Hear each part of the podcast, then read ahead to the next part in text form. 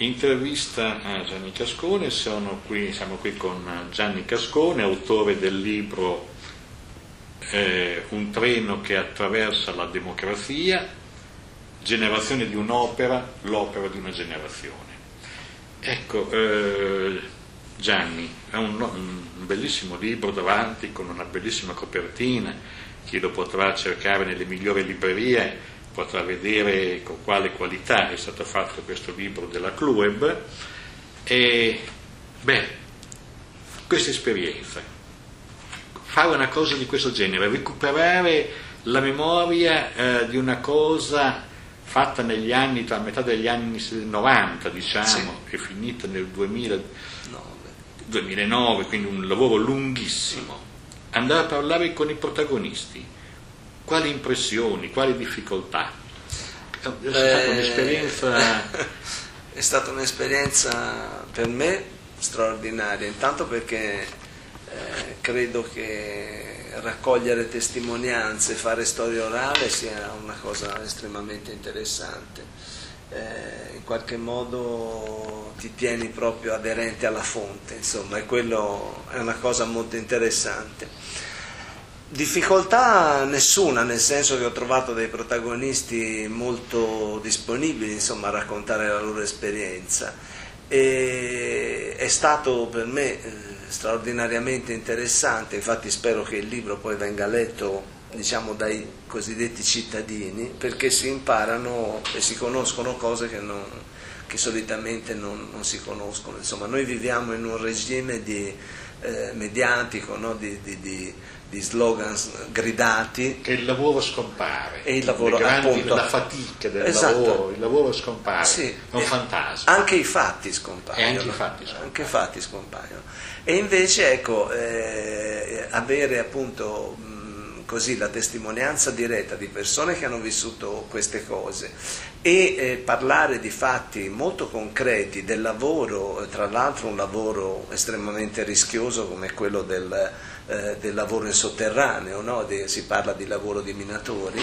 Eh, appunto nel libro cito un'intervista di un signore eh, considerato fra i fondatori del Tea Party italiano no? che a un certo punto appunto intervistato da Corradino Mineo ha detto ma eh, perché i minatori esistono è come se esistono e, no? eh, e allora eh, dicevo appunto tutte persone mh, i protagonisti molto disponibili a raccontare questa esperienza, perché è stata un'esperienza, credo, veramente unica. Mm, tra l'altro, mm, nonostante le prospettive di racconto fossero, molto, fossero molteplici, però eh, tutti convenivano su, eh, appunto, su, su, su uh, sul fatto che... Ora scusami, mi sono son perso. So, non c'è problema. convenivano su... Eh, no, stra- volevo dire sulla straordinarietà appunto del, dell'esperienza, eh, in questo senso che eh, forse magicamente, ma io direi non magicamente, direi mh, grazie al, al, dire, al, poter affermare una cultura che era quella degli anni 70, è una generazione, infatti il sottotitolo nasce da questo eh, generazione di un'opera nel senso che nasceva l'alta velocità, appunto qui si parla della tratta Bologna-Firenze. Eh, ma eh, l'opera di, di, una generazione perché secondo me qui eh, ha preso corpo, eh, hanno preso corpo gli ideali appunto della cultura degli anni 70. È stato un banco di prova. È stato un banco di prova, ma appunto che cosa è successo? Che eh, sia i rapporti fra le istituzioni e il territorio, sia eh, il sindacato che ha potuto per esempio fare una contrattazione, un accordo quadro prima che partissero i lavori, sia eh, l'ASL che ha lavorato appunto sulla prevenzione e la sicurezza del lavoro imponendo, riuscendo a imporre alle aziende costruttrici eh, norme, eh, organizzazioni eh, e quindi tutte le componenti, l'emergenza, il 118 che si è organizzato straordinariamente con i vigili del fuoco, eh, quindi tu, tutti i protagonisti e anche gli stessi poi lo stesso management delle industrie, insomma, venendo a,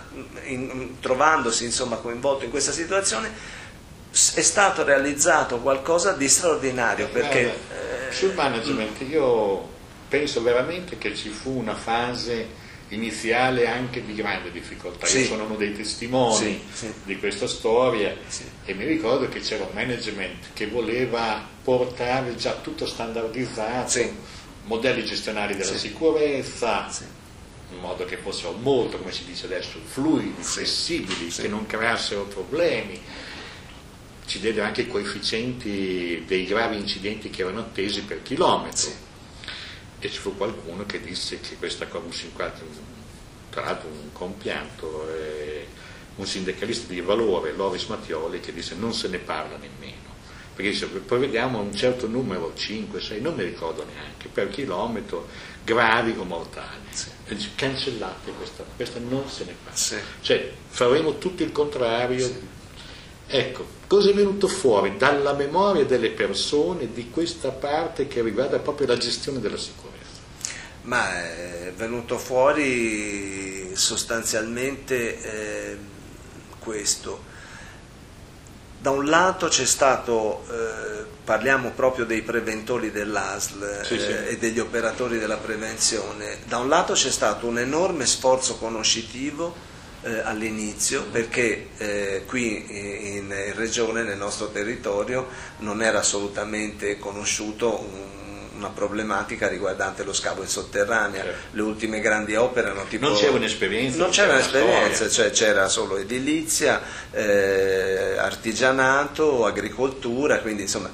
E quindi da un lato questo fatto e poi dall'altro, eh, come dire, eh, dopo lo sforzo conoscitivo e organizzativo iniziale, eh, il fatto che si è eh, accumulata una grandissima esperienza e, una, e, tantissime conoscenze.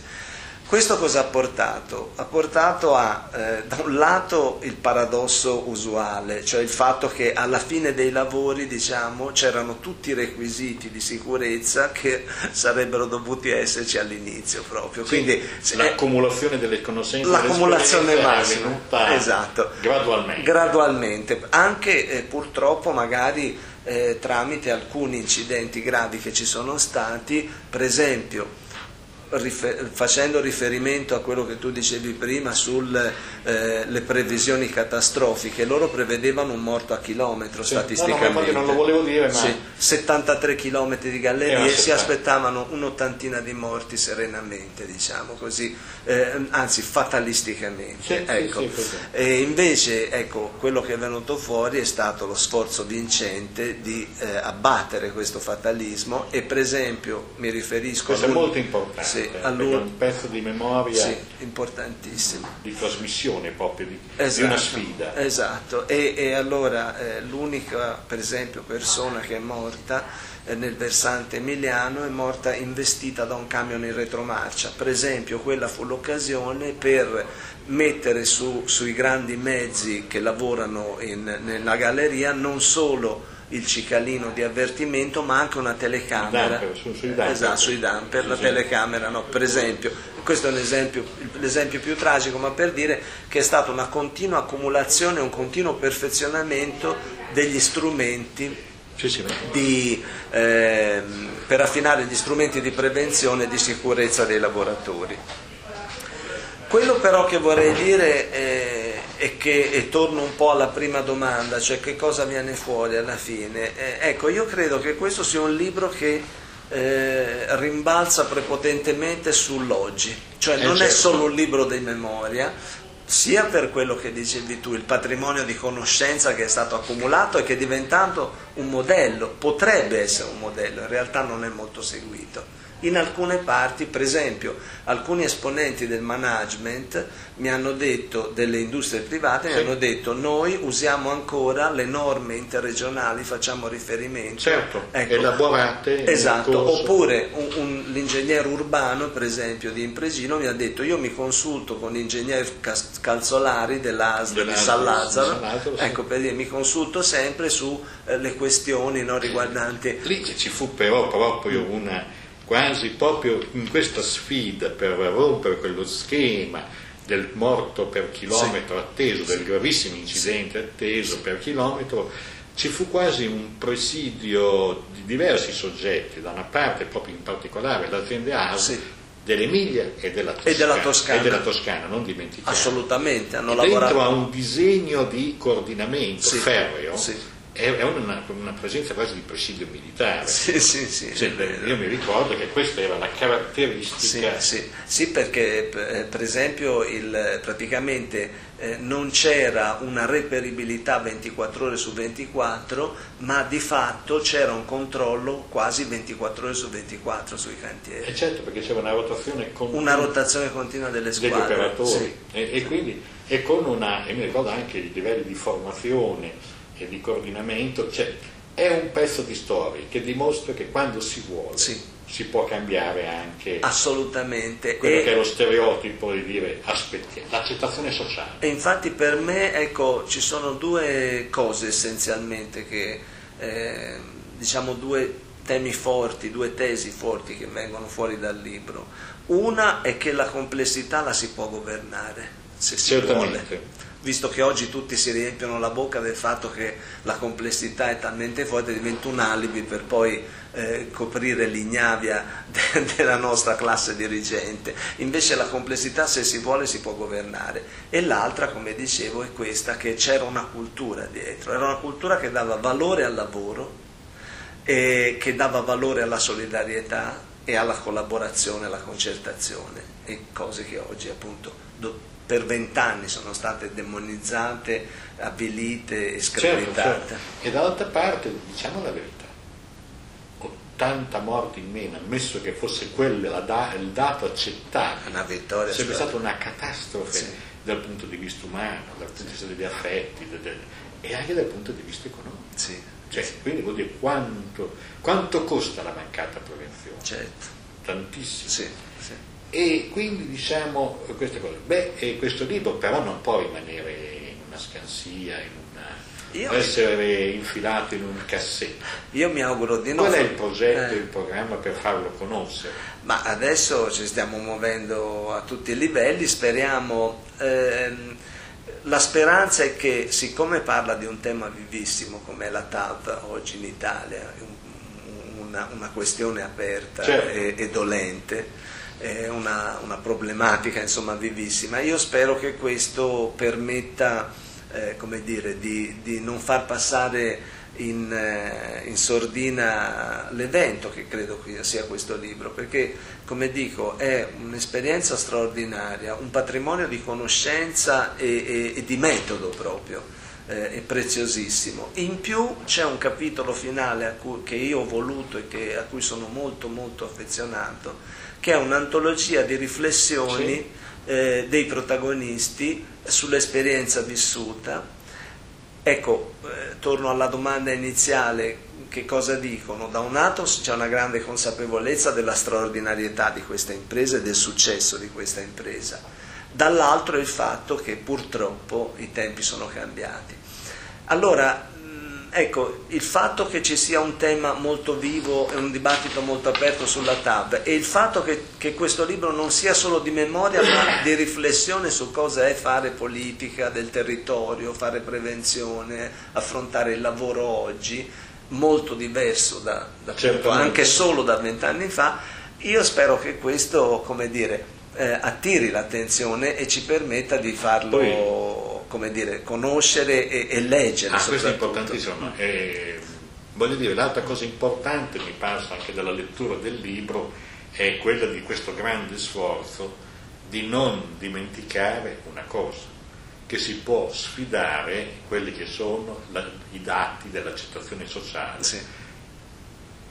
Ho 70 chilometri, 70 morti, accettiamoli, perché è il costo normale sì. di un'opera. Sì la sfida su quel piano è stata straordinaria. Bellissima. Cioè. Non assuefarsi. Non assuefarsi. Non prendere gli standard, anzi gli standard vanno combattuti, cioè, questa è forse anche la filosofia. Assolutamente, assolutamente, perché purtroppo l'era della tecnica... Eh, ci ha talmente, come dire, capillarmente invaso no? che diamo eh, ragioniamo per standard e invece non è così.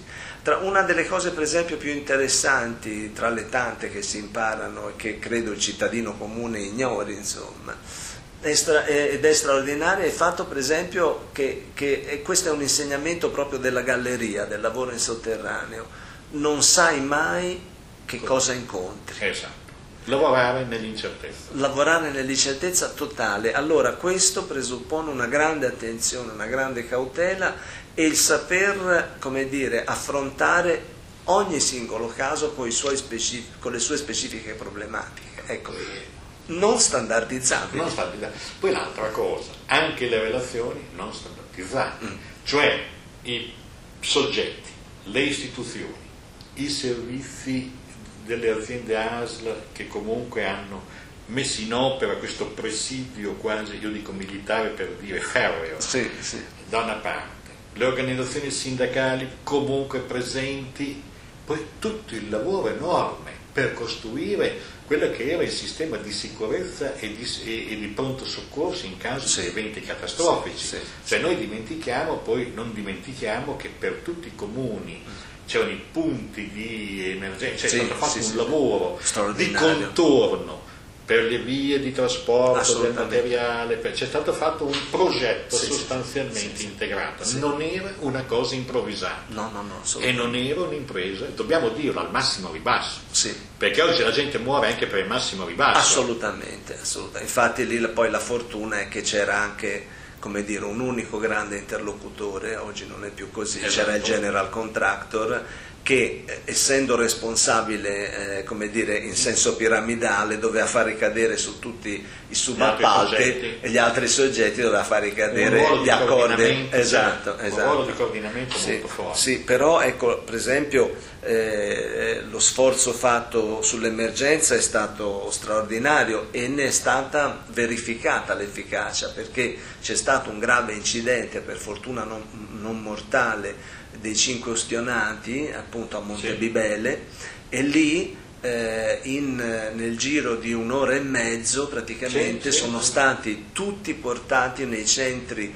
eh, grandi ustionati, cioè sono stati soccorsi, curati, trasportati con elicotteri, insomma e, e lì la macchina ha funzionato perfettamente a dimostrazione che dire, la preparazione era stata efficace. Quindi due regioni, oggi si parla molto male delle regioni, ma due regioni in quell'epoca, Emilia Romagna e Toscana, sì. i loro servizi pubblici, sì.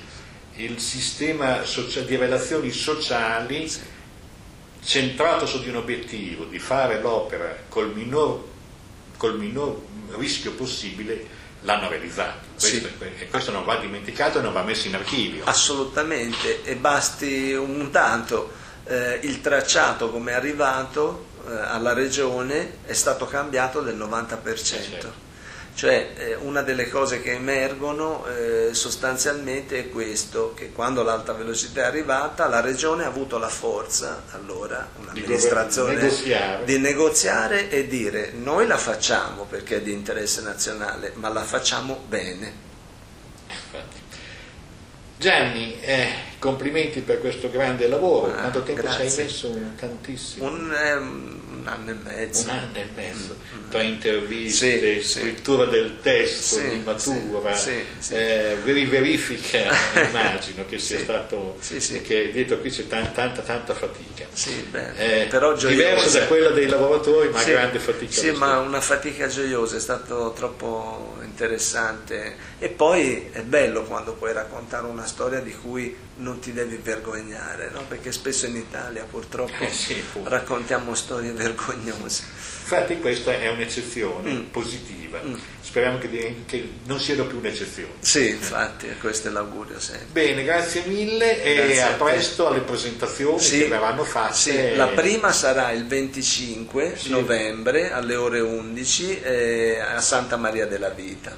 Eh, qui a Bologna. Qui a Bologna, assolutamente. Via Clavature. In via Clavature e poi seguiranno ovviamente una serie di presentazioni, penso anche appunto nelle librerie e poi anche credo nei comuni. E poi c'è la Toscana. E poi c'è la Toscana che... Eh sì, sì, sì. Va bene. Grazie.